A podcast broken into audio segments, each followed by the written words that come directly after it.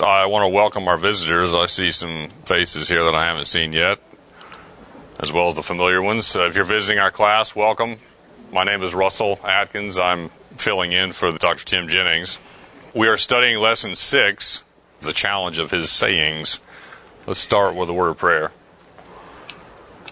Eternal Heavenly Father, uh, we thank you for the gift of life and the gift of health, and we want to acknowledge you as our Creator and Redeemer. Ask your presence here as we study uh, another facet of the life of your Son while he was on this earth.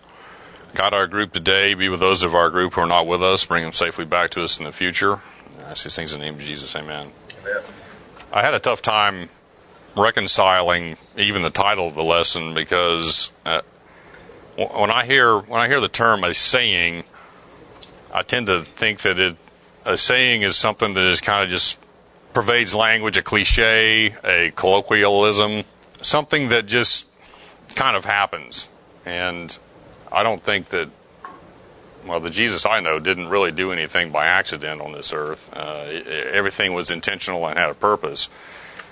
Um, so uh, the lesson actually makes a distinction between some of these things that we're going to talk about and you know sayings versus teachings. And um, I, I, don't know that I see such a distinction. Uh, does anybody have any thoughts on this in their study of the lesson this week? Well, certainly there's a distinction between of hating your enemies, isn't there? Jesus translators of the scriptures use the word hate several times, and I didn't think God ever hated anything except sin. Well, the Teachers Quarterly suggests that sometimes in, in translation between you know the Greek and, and Hebrew and other languages that the scriptures were originally written in, that the term hate or the word hate is simply a, a simply means to love less. Right.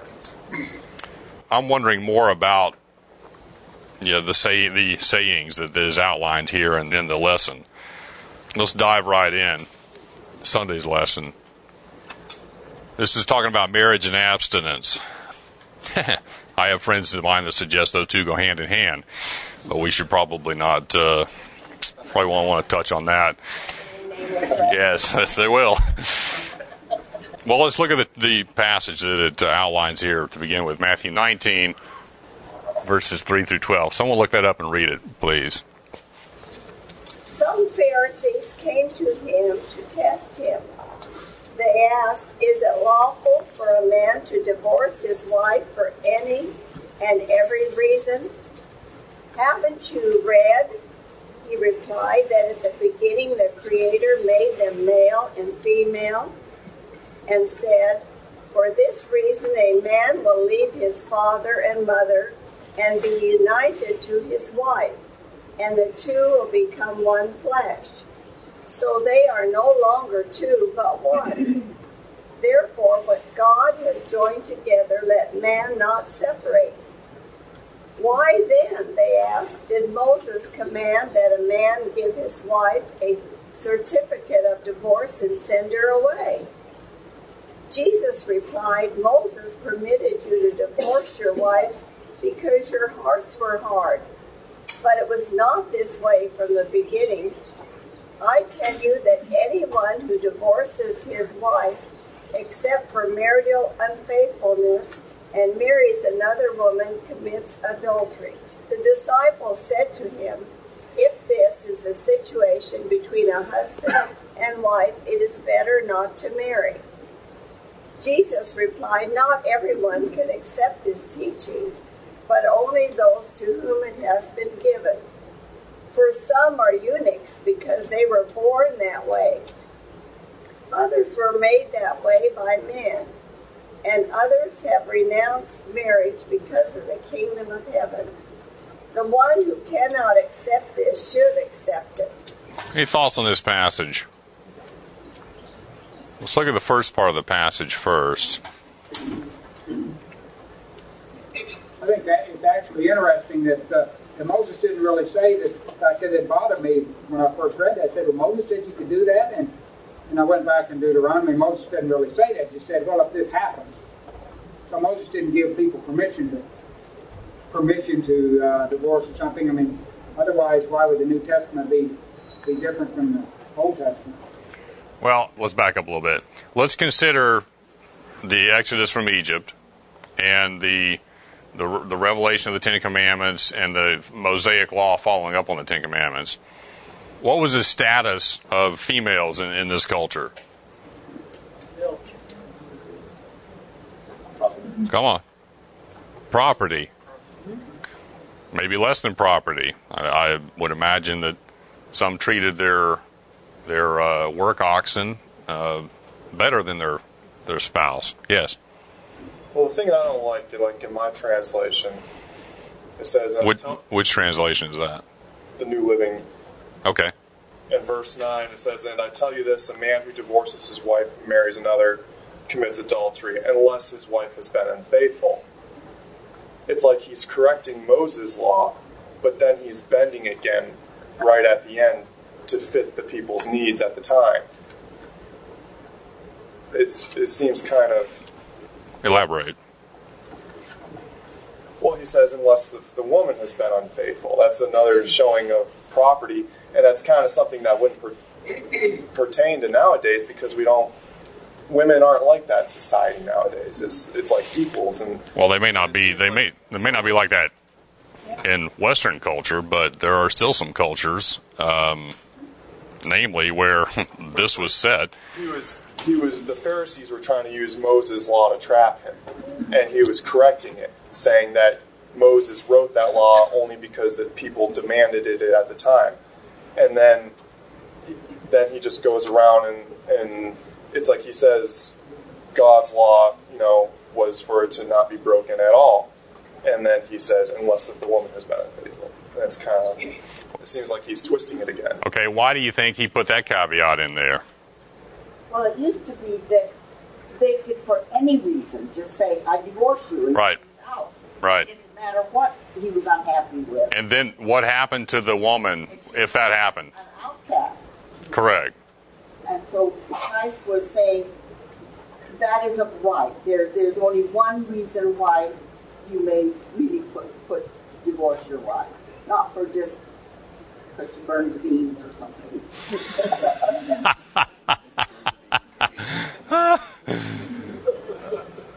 Okay. Any other thoughts on this? Well, they weren't really trying to find any truth when they were hitting him with this question and test. The Pharisees. I mean, they were just trying to trap him. They weren't looking for truth. They Probably. weren't really paying any attention to what he was going to say. To be honest, um, but he, you know, I think Jesus was just trying to give the ideal. This is what the ideal is supposed to be. In the beginning, God created them, male and female. Trying to give them the concept Okay. of love and what this is all about. But they'd already pretty much hardened their hearts anyway, and didn't wasn't going to pay much attention to him one way or the other. They were looking for rules, you know, Mm-hmm. one, two, three, and he gave them a little bit of that, but he was still trying to get them to view the concepts. You know, I think it's helped me a whole lot on all the scriptures, like Alan just said, that what is the ideal? And uh, if you keep that in mind, that we're, we're not going to reach the ideal necessarily in this life. Paul said, I keep pressing towards the mark. You know, I want to be as healthy as I can. I, so I keep learning what I can. We're going to touch on that in just a few minutes when we talk about perfection. Jesus says, I tell you that anyone who divorces his wife except for marital unfaithfulness and marries another woman commits adultery. So we can see today that that applies to both men and women. What's our definition of marital unfaithfulness? Think it in your heart. You've already done it. Hmm. Someone look up Matthew 5, 27, 28, please. You have heard that it was said, Do not commit adultery. But I tell you that anyone who looks at a woman lustfully has already committed adultery with her in his heart. All right. So, what Christ is telling us here is that adultery transcends. It's a it's a heart condition. It's a condition of a an infected heart. Is sexual unfaithfulness the only thing that is described under the umbrella of adultery. When we stand up in church before witnesses, before a minister, or just the peace, or whoever marries you, and you pledge to love, honor, and cherish this person, forsaking all others till the day you die, is it only the tingly parts? Is it only your genitals that you pledge to one another? Entire being. Do we not pledge our minds, our hearts, ourselves to this other person? So that how how then do we define marital unfaithfulness now? I don't have a definition. I'm, I'm looking for help here. Work with me. When you when you try to This is this uh, this is scary. This is scary stuff, folks. This is this is this is completely different than than the environment that I was raised in. You know, through school and through church and through through whatever. Um, th- this is this is different. Uh, Hang on a second. I'll, like in verse 9 and 19, it mentions sexual immorality. Over there in uh, where? 19, uh, verses, chapter 19, verse 9, What version are you reading from? uh, New King James. Read, read it verbatim, please. Whoever divorces his wife except for sexual immorality and marries another commits adultery. And whoever marries her is, all, is considered commits, commits adultery. Okay. The other text it says you look at somebody lustfully. That, that can't be proven. How can that can be proven? Was that with this a real adultery here where you go out with another woman or another man? That naturally could be. Okay. To have. I'm reading the NIV, and it says anyone who divorces his wife except for marital unfaithfulness. So your your version narrows that scope down a little bit. All right, well let's let's explore that possibility. couple gets married, and a few years down the road, wife finds out that uh, her husband is addicted to internet pornography. He has never physically strayed from her but an addiction to internet pornography uh, changes the relationship, impacts the relationship in ways that are destructive to him and to her. Is this sexual immorality? Is this marital unfaithfulness? absolutely Why? because you're more concerned with yourself than you are for the other person terms of you have pledged to. Okay, good. Any other insights? Yes.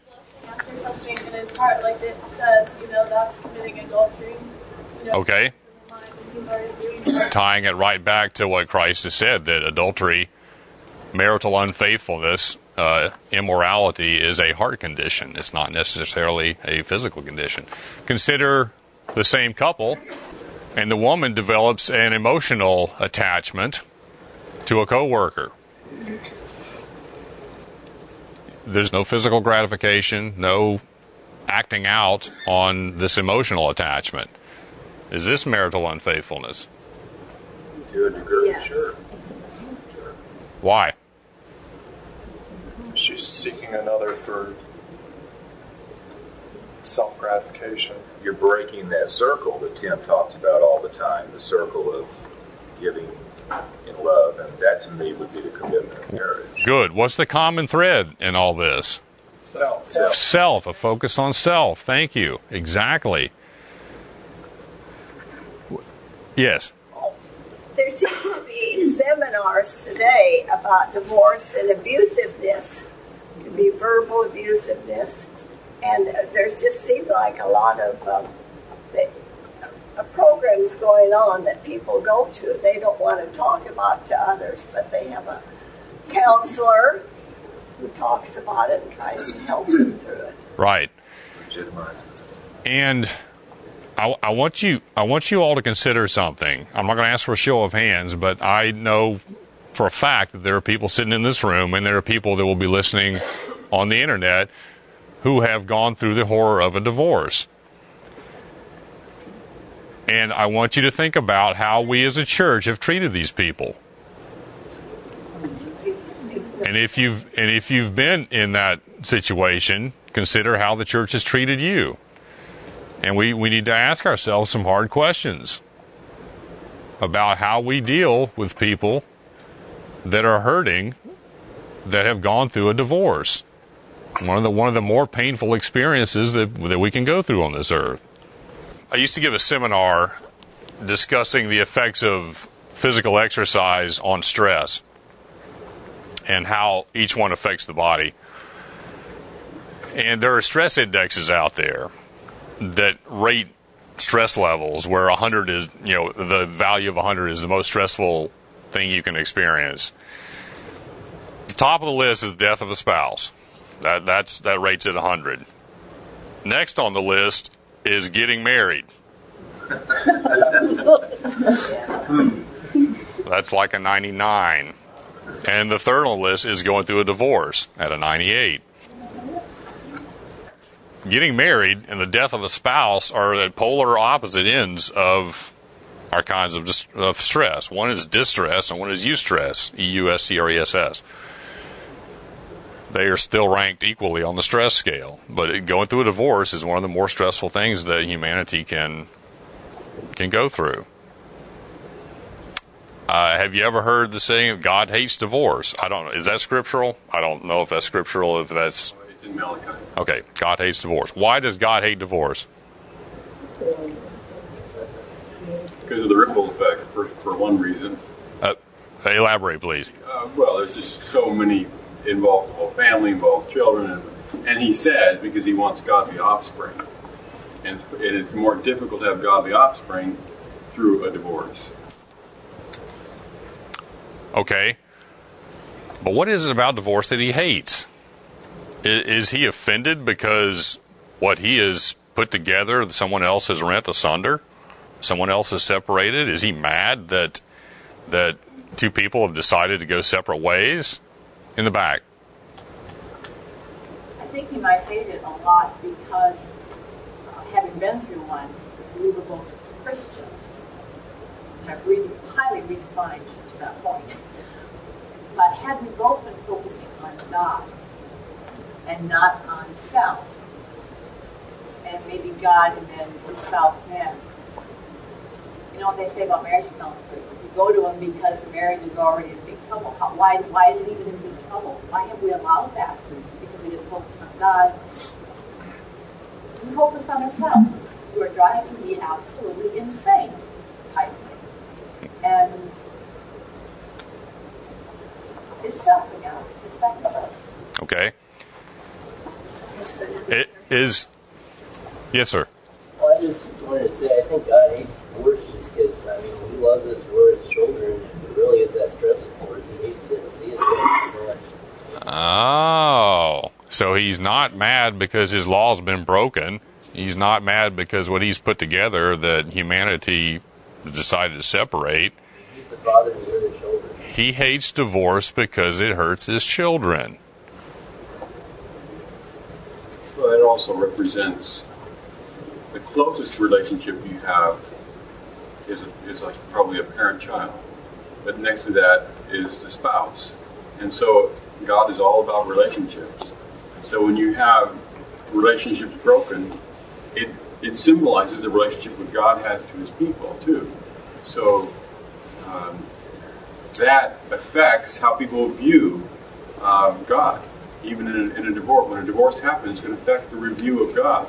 So that's probably one of the biggest reasons is, is how people views begin to be skewed because, through things like I agree with you. It does affect others' views of God because God, you know, instituted marriage as a means of showing the universe, you know, uh, you know, under the the umbrella of the great controversy, he created man and woman to come together and to literally give of one another to bring new life into existence and to share the sacrifice of themselves for one another and for the for the offspring in an, in an effort to reveal to the universe the, the very nature and character of God. That's why Satan attacked that relationship in the Garden of Eden. And that's why he continues to attack that relationship. That because it further distorts It perpetuates the lies that he has told since that time and since before that time about the character of God. Do you still think he considers it a condition of the heart, just like he did in the New Testament, the divorce? I'm not sure what. Of the heart. If our hearts aren't in tune with God, anything's liable to creep in that can cause a divorce. Our hearts are hardened toward Him or anything else. Sure, absolutely. I mean, Satan will use any avenue he can. Any avenue he can. So, I mean, taking this, you know, a few comments on this. Um, really, then the divorce that occurs is just a symptom of the problem that already exists. So, it's not the divorce. Well, you know, I'm speaking not someone who has ever been married nor had the opportunity to be divorced, just clear, clear the air there. But, um, but the divorce is just a manifestation of the problem that already exists. And so we shouldn't look at they got divorced, they've got a problem. The couple that is miserable and thinking they're doing the right thing by staying together for the sake of the children, that can be just as detrimental, if not more so, because the ex, you know, the person looking in might think, "Oh, they're a great Christian family. They're still married." But in reality, you know, what is going on may be very far from the ideal display of the ideal relationship. Well said. And that type of relationship could be every bit as destructive and every bit as distorting of the character of God than the couple that divorces. One more thing. Scott, I've had enough marriages and divorces to cover both of us, so we're good to go. But uh, no, my comment was uh, with the divorce and the the ramifications of it is you break that trust with an individual very close to you. That makes it harder for you to be able to trust God in the appropriate way. That's the real malignancy of it, I think. It makes it harder to trust somebody and especially God. Thank you. That's a valuable insight that I, I hadn't even considered. Appreciate that, Alan. Let's look at the last part of this passage, um, which is also fairly incendiary. Um, specifically, you know, 10 through 12. Disciples, if this is a situation between husband and wife, it is better not to marry. Uh, and Jesus replied, Not everyone can accept this. Not everyone can accept this word, but only to those whom to whom it has been given. For some are eunuchs because they were born that way, others were made that way because of men, and others have renounced marriage because of the kingdom of heaven. The one who can accept this should accept it. What does this mean? I think it's, it's the overall picture is rather simple. That uh, Adventists we've come to view the law as you know specific to this and that, but if we go back like uh, we tend to the last few years and say it's the law of love. And David says, Oh, how I love thy law, and so forth. God has an ideal, a perfect ideal for us. And uh, obviously, we've strayed a long ways from that. And sexual relationships and so forth in marriage is one of the areas that Satan works at the most. And, and Jesus was trying in an evil world, very evil and so forth, to meet people, to as a loving parent, trying to say, "Now you've messed up this way and that way and so forth." But the ideal is now, and I've talked to some who, you know, have have uh, have said, "I should have stayed in my first marriage.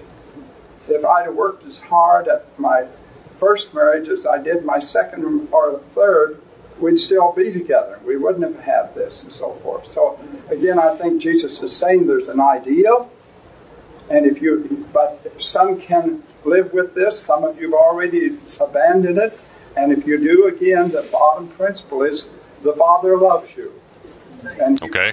His kingdom. I agree. But in the, la- in the last part of this text, the disciple says better not to marry, and Christ says, not everyone can accept this.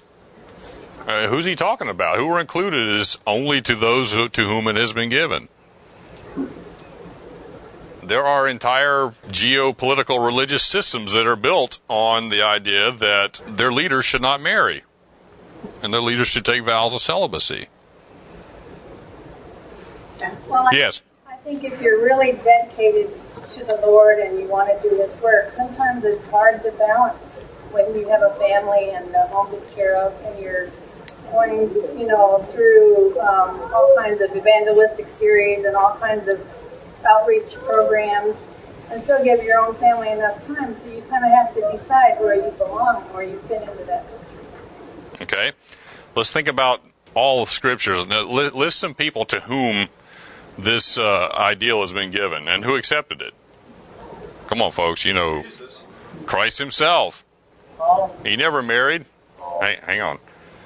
Uh, actually, we suspect that, that Paul is a member of the Sanhedrin. Um, I think he had to be married to be a member of the Sanhedrin. Now, Scripture doesn't tell us for certain that he was married, but as a member of the Sanhedrin, I believe one of the criteria was that you had to have a spouse. Um, Christ himself uh, spent 33 years on this earth, never married. Why? We are his bride. He couldn't be as effective if he had a wife and children to take care of. He couldn't Okay. spend his time. Right. Think of this is not these are these are things that I ponder when I'm riding my bike or doing whatever. This is just bizarre thoughts go through my head. Think about the struggle that of Christ when he was 16 to 20 years old, and the hot little Jewish girl comes batting her eyes at him. You know, here he is working in his father's carpenter shop. Probably a good-looking kid. Think about the think about the temptation to to abandon the work and and have a spouse and start a family. Okay? I don't feel called to do that. I don't feel called to renounce finding a spouse and, and complete the work of Christ. Uh, The Holy Spirit hasn't asked that of me. Thank you. who else, other than Christ himself, who else was called to do this? Moses. Moses had a wife. He was uh, certainly a great prophet, no, no doubt about it, but he did have a wife. Who else? Daniel. Daniel. Interesting. Daniel was one of those who was made a eunuch by men. When he was taken into captivity, he was snipped. So, Daniel was called to, to devote his life to the service of God. Who else? It said not to take them from this world, but keep them from evil. I mean, it's good to be in this world and still to do right. It's like the nuns that go and not marry. God doesn't. God does not intend that for us. Not to take them from this world, but keep them from evil. To have a family, to have a partner, but stay away from evil. To do what's right, to be fair. Okay. You can. We can be balanced. Oh, I. I couldn't agree more. Uh, Were the disciples married? Some of them were. Peter was. It was his mother-in-law that got sick that Christ cured from the fever. What about Elijah and Elisha? The Old Testament prophets. Doesn't talk about their wives. Doesn't talk about their wives, does it? Not much is there. But Well, were they married? Hosea, though, was uh, admo- admonished to keep his wife, where he had Uh, that's a great example. He, he was he was told to go out and marry a prostitute, and when she left, he was told to go get her back. How's that for a calling from God? I'd, I'd, I'd rather be called to be single. what about John the Baptist? He was called by the Holy Spirit to dedicate the life, his life, to preparing the way.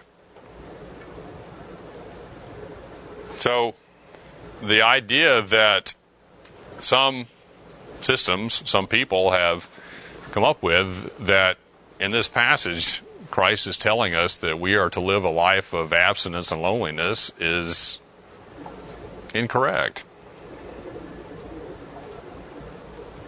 I was just thinking Jesus would, couldn't dare marry um, because for a woman without a child at that time, it was disgraceful, not blessed by God. She was not blessed by God. She couldn't have children, and if he had, if they had had children, can you imagine what would have happened to those offspring? How they would have been revered through the lineage, all the way through. I'm sorry, I went to see Da Vinci Code, and I, I thought, well, this would have been if um, if that had happened. I mean, the Pope would have never reached the position he's in if we had you know, descendants of Christ, actual biological descendants. Uh, Valid point. There are you know, the Gnostic Gospels have kind of become fodder for television and reading and and speculation. Uh, the Gospel of Judas, the Gospel of Mary Magdalene, some of the other Gnostic Gospels that suggest that Christ indeed did marry and father children, and that his holy blood and this whole issue of bloodlines is a, is another pagan theme that runs through um, Hollywood and Christianity and some other uh, places that you know there are people walking around here with Christ's very blood in them. Yes. I think your last statement, you know, that this about abstinence did not apply and so forth, isn't that the message of all the scriptures and interpreting the scriptures? I know Dr. Maxwell used to always say, read on. You come to a passage you can't understand, it doesn't seem to fit, or so forth. Keep reading on. He said, now you may run into some more that are more puzzling, but eventually, if you read from cover to cover prayerfully, uh, the scriptures will help you to understand. And, and I think that that's the point. Uh, you can pick up the scriptures, we said all along, uh, 300 different denominations pull out one or two or three verses and uh, form a denomination over that. Right, we should not form a, a religion based on one scripture Take the whole balanced gospel. And with the idea that God is out trying to save us. Trying to heal us, correct. Well said. And he said what I was thinking, really, that the paradigm in which we view everything is going to make a difference. Are we picking out certain scriptures to say a certain thing that we want to espouse and, uh, like say, grow a religion out of? Or are we looking from the mind of God, who is love, and trying to say, why did He say this to us? If He is love, and if His desire for us is to prosper and be in good health, and to to enjoy and to ultimately be healed enough to live with Him for eternity, what was His purpose in doing that? And was it for everyone, or was it for a certain situation? And how can I best use it in my life? Uh, well said. Thank you. Yes. One comment just kind of I've been thinking about is one of the passages we just read. I think it was at the tail end of, you know, the. Uh, well, the bottom line is it followed. The next part was about if you sin, cut a hand off. It's better to lose a hand than to, you know. It's like we all say, well, he doesn't really mean that. You know, that's that's that's just figurative. But yet we grasp on to another text, like choosing to say that adult, you know, adultery is the only thing that permits divorce. You know, we choose to take that literally in black and white, but we don't off hands for, you know, so we are being very hypocritical and inconsistent with what we choose to take literally and, and what, well, that's crazy. And I think it does, and trust me, I mean, the reason I am still single is because I fear divorce. I'm definitely not looking for permission, you know, an easy way out. If that doesn't work, well, we'll just, you know, call it quits. But at the same time, um, clearly, I think it has been inappropriately used to bang people over the head, and it really is about what has gone on in the relationship, and if if some if one of the people in the relationship decides I just don't love that person, I don't you know I don't respect them, I don't cherish them, I think we should be saying that's cause for the divorce as much as well, it says only adultery, so you know you're going to burn in hell if you get divorced for any other reason. Yeah, so God, God obviously doesn't suspend the free will of the two people involved in a relationship. Where one one could embrace the relationship and be sacrificing of him or herself for the for the betterment of the relationship and the betterment of the other one, and the other person can choose to say, "I'm out of here." And I think that's one of the you know the divorce rate, unfortunately, as I have heard, is higher in the Adventist church than in the general population. So, you know, it's my understanding as well. Just uh, excommunicating those who have suffered that pain, and, and you know, if we're gonna endorse that adultery is the only reason to justify divorce, well, then let's start cutting people's hands off if they steal something yeah, right. from a convenience store. And if we're not going to do that, then give people a break. I could couldn't agree more uh, two hands over here, uh, and one will get we'll get to them. So Jesus did speak. Um, he didn't speak in just in figures. He spoke directly to people as well. I mean, if we take the Ten Commandments as being figurative, I mean, how, how far are you going to go with that? If we say do not kill, well, it's okay to kill sometimes. We can kill someone if they're, you know, you can't just say everything the Bible is. We can't take it literally because there are some things you can take literally, and you need to take the Ten Commandments and other things as, as they are. And you can't just say, well, okay, they're figurative. We don't have to go to church on Saturday. That's just the Lord's Day, whatever we want to make it. I mean, you can take it pretty far. So, I mean, you don't want to just say, you know, everything God said or everything Jesus said was figurative. I don't think so. Oh, I, I, I hope that's not the point you guys are taking from this. Uh, that's not what I'm saying at all. I'm just saying, respond. That's not what I'm saying either, but I'm just saying we choose sometimes to take the, the figurative interpretation because it's easy. Because it's easier. Because it. We reject the literal one because it seems too extreme. You know, we're losing the guiding principle to determine what's being said there. We just we put it in our own paradigm and interpret what we want to interpret out of it. It's inconsistent. I wanted to tag on to what you were saying about one person can have one set of uh, feelings in the relationship, the other person makes another decision, which affects then the uh, the other side. But I think what I'm hearing from everybody all the way around, um, and I have to place myself in the same situation. Prior uh, to walking in the steps, I was in a position of judging what other people's relationships were too. Mm-hmm. And I think that's what I'm hearing from everything that's being said. We need to leave the judgment part of the hearts involved to the good Lord. Amen. Somehow we'll stay connected to the Lord as we're enduring the choices and decisions that people make within relationships. And so I agree, we need the balance, but Satan is going to make real sure that we stay confused about all of it, and we'll spend eternity trying to sort out, well, yeah, I think this and I think the other thing, when we really need to be focusing on, on what God wants out of our own life. Thank you. Uh, well said, Sharon. I, I That- agree with my son, but I can also see his point. Of course, because they asked Billy Graham one time, "Have you ever?" His wife, "Have you ever thought of divorce?" She said, "Never, no, but I thought of murder."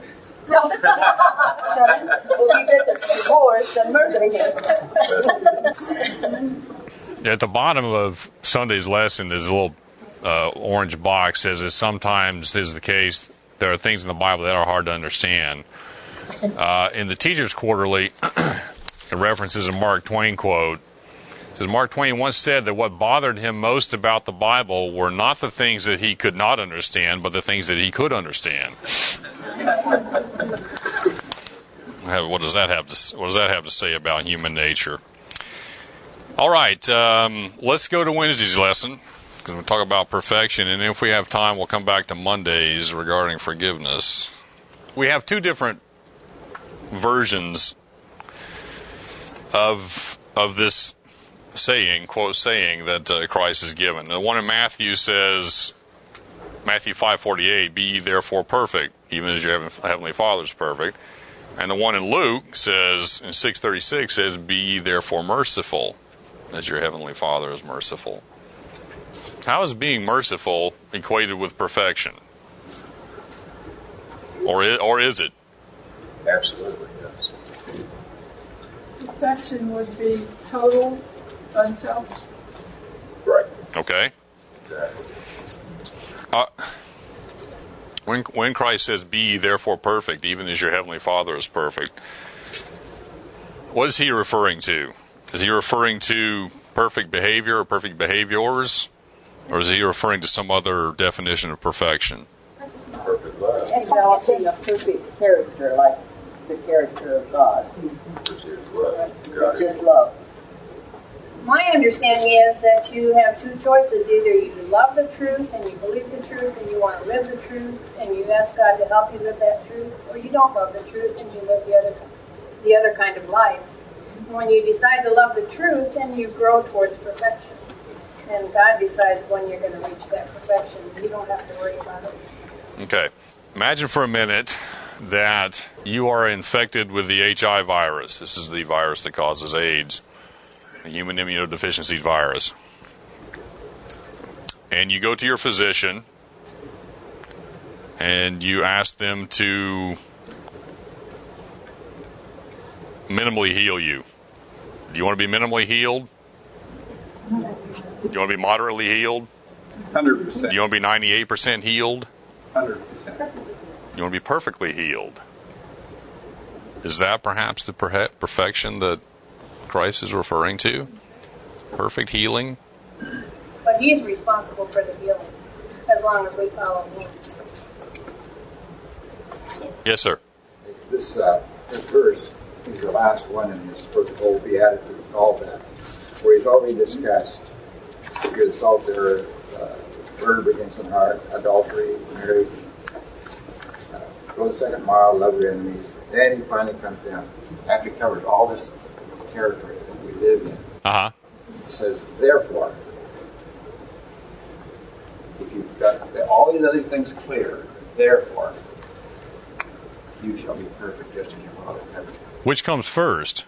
The healing, the perfect healing of the heart, or the perfect behaviors? The healing has to come first. The healing has to come first. Imagine that you're not infected with the HIV virus now, you're infected with pneumonia. And you have symptoms. Your symptoms are fever. You're coughing up ugly stuff. You feel a general sense of malaise. You don't feel well at all. Joint aches. Are these symptoms, are they the problem? Are they results of the problem?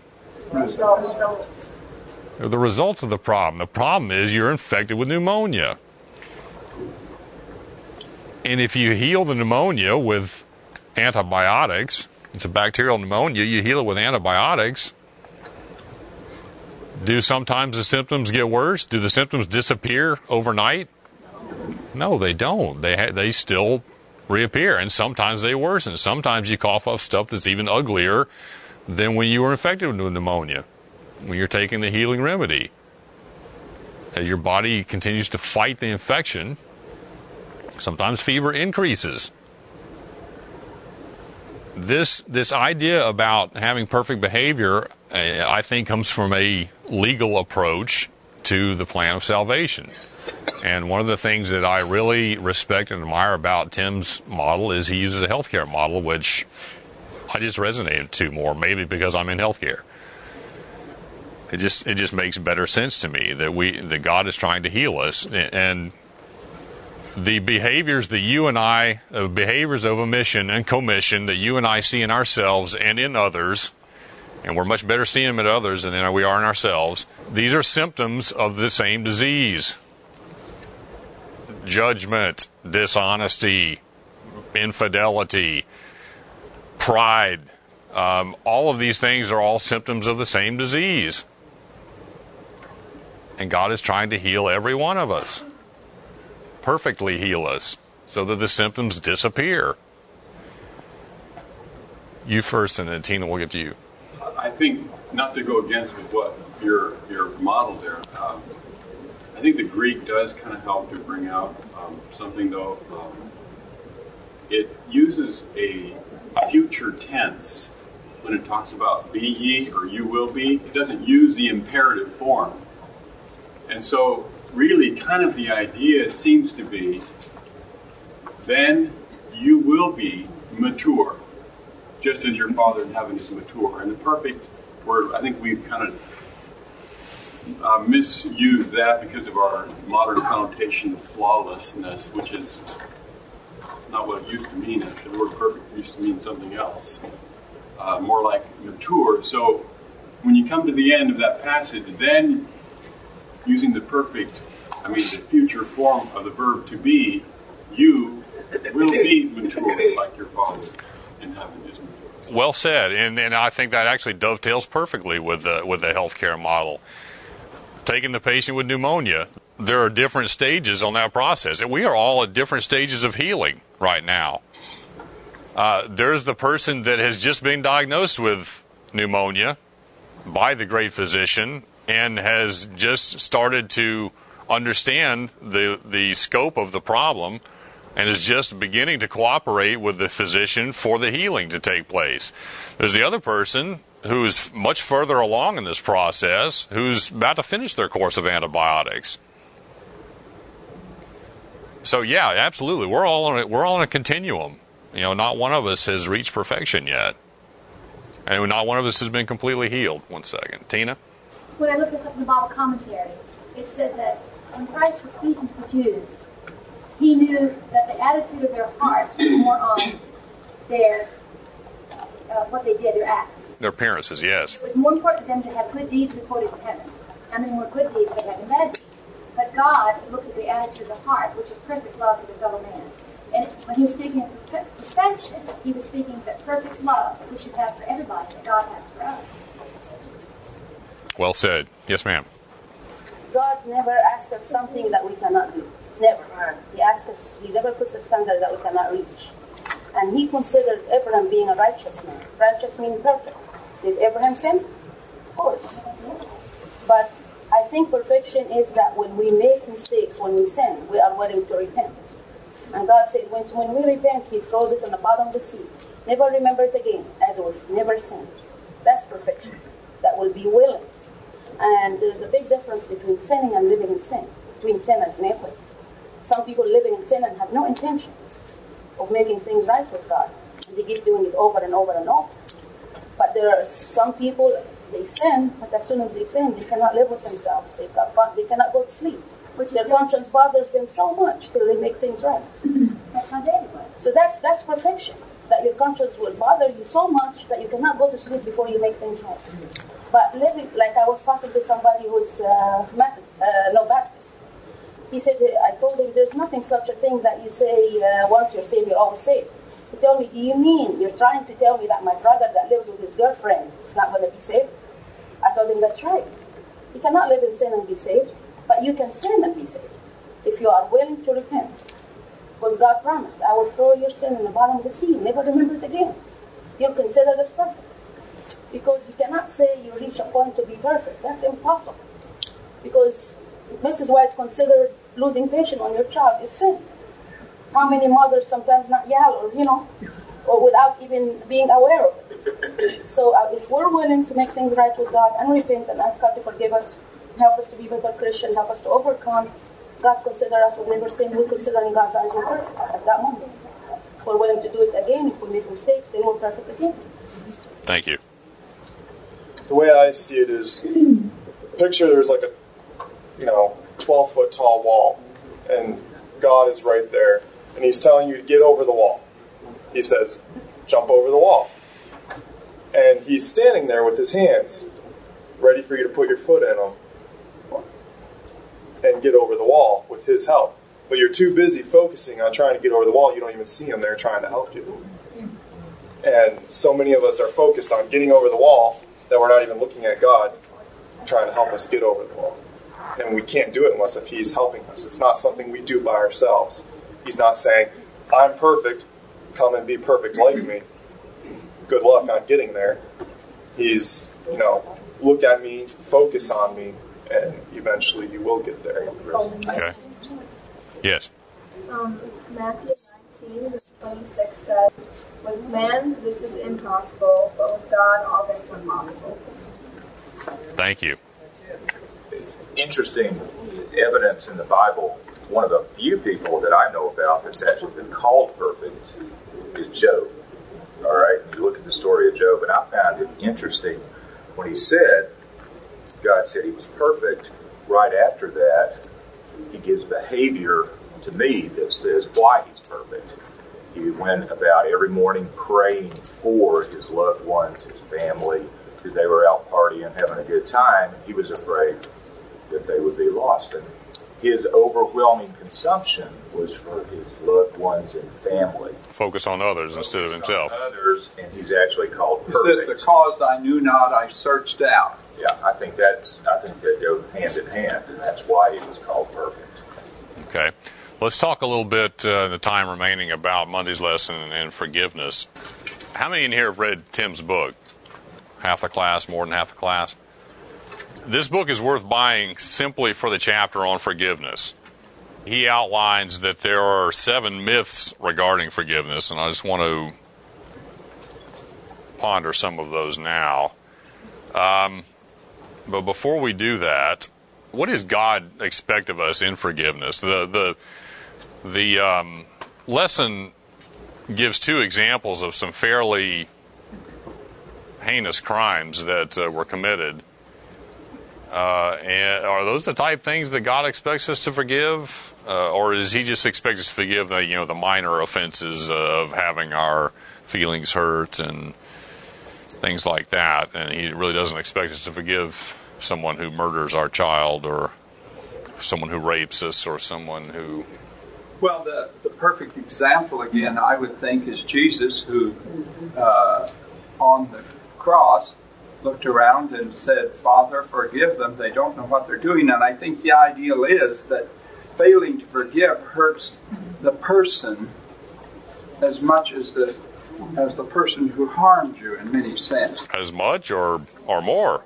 And so that he was saying again, if you can, by God's grace, come to the point to where you're like Jesus, you forgive them even if they murder you, why, you know, of such is the kingdom of heaven, you'll you'll fit in. Okay. That brings us to myth number two about forgiveness equals salvation. This is a myth. The people that crucified Christ on the cross were doing so in a hurry so they could have his body down to keep the Sabbath. When Christ looked down on them with pity and forgiveness in his heart and his mind and his very being,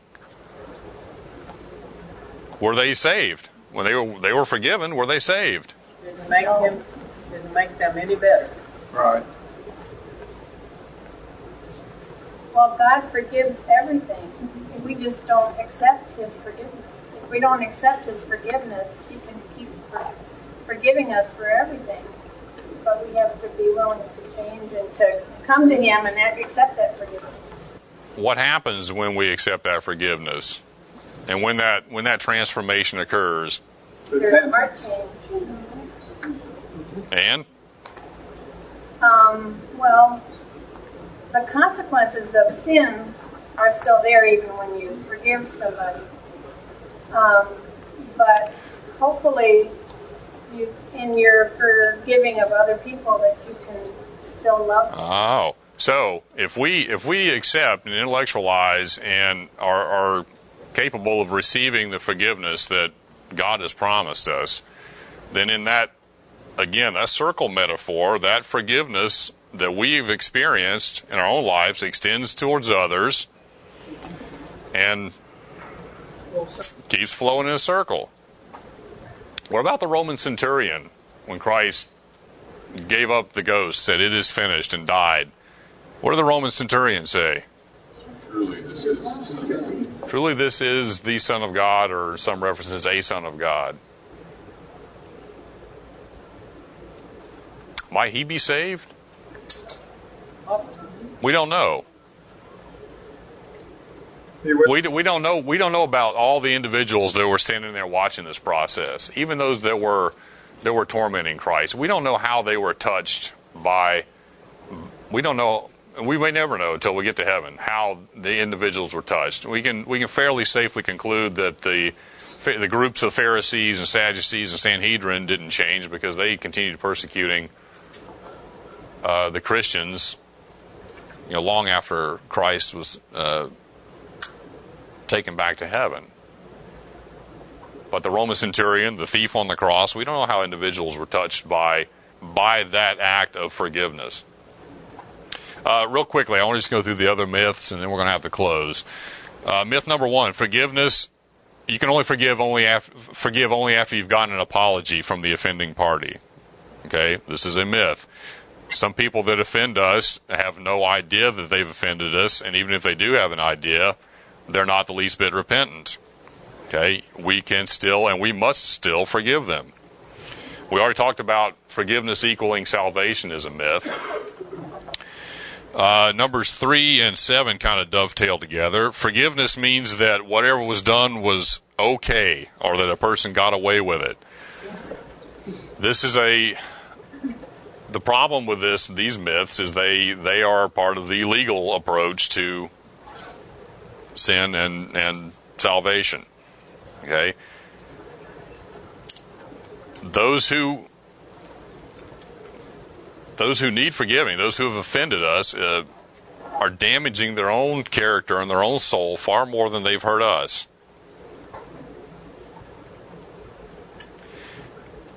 Uh, number four, forgiveness leads to increased vulnerability. And four and five, or four and six kind of go together. The forgiveness means forgetting. These are also myths. Uh, if your spouse cheats on you and you are able to reconcile that and forgive them, that doesn't mean you still trust them. Trust has to be regained. And again, that, that is the number five forgiveness equals restored trust. That's not correct either. Trust must be re-won. And that's what God has been doing since man, since Adam and Eve fell into sin. He's been trying to restore our trust. Amen. And we are led to repentance through God's. It's the kindness of God that leads us to repentance. Gracious Heavenly Father, I want to thank you for going to such great lengths to win humanity back to acceptance and trust. We thank you for your patience. We thank you for your forgiveness, and we ask that you continue to send us, send your Holy Spirit and to guide our lives, that we extend this love and forgiveness to others, and we may hasten your coming. In the name of Jesus, amen. Amen. Thank you all for participating. Have a great Sabbath and the rest of the weekend, and see you next week. Say cheddar,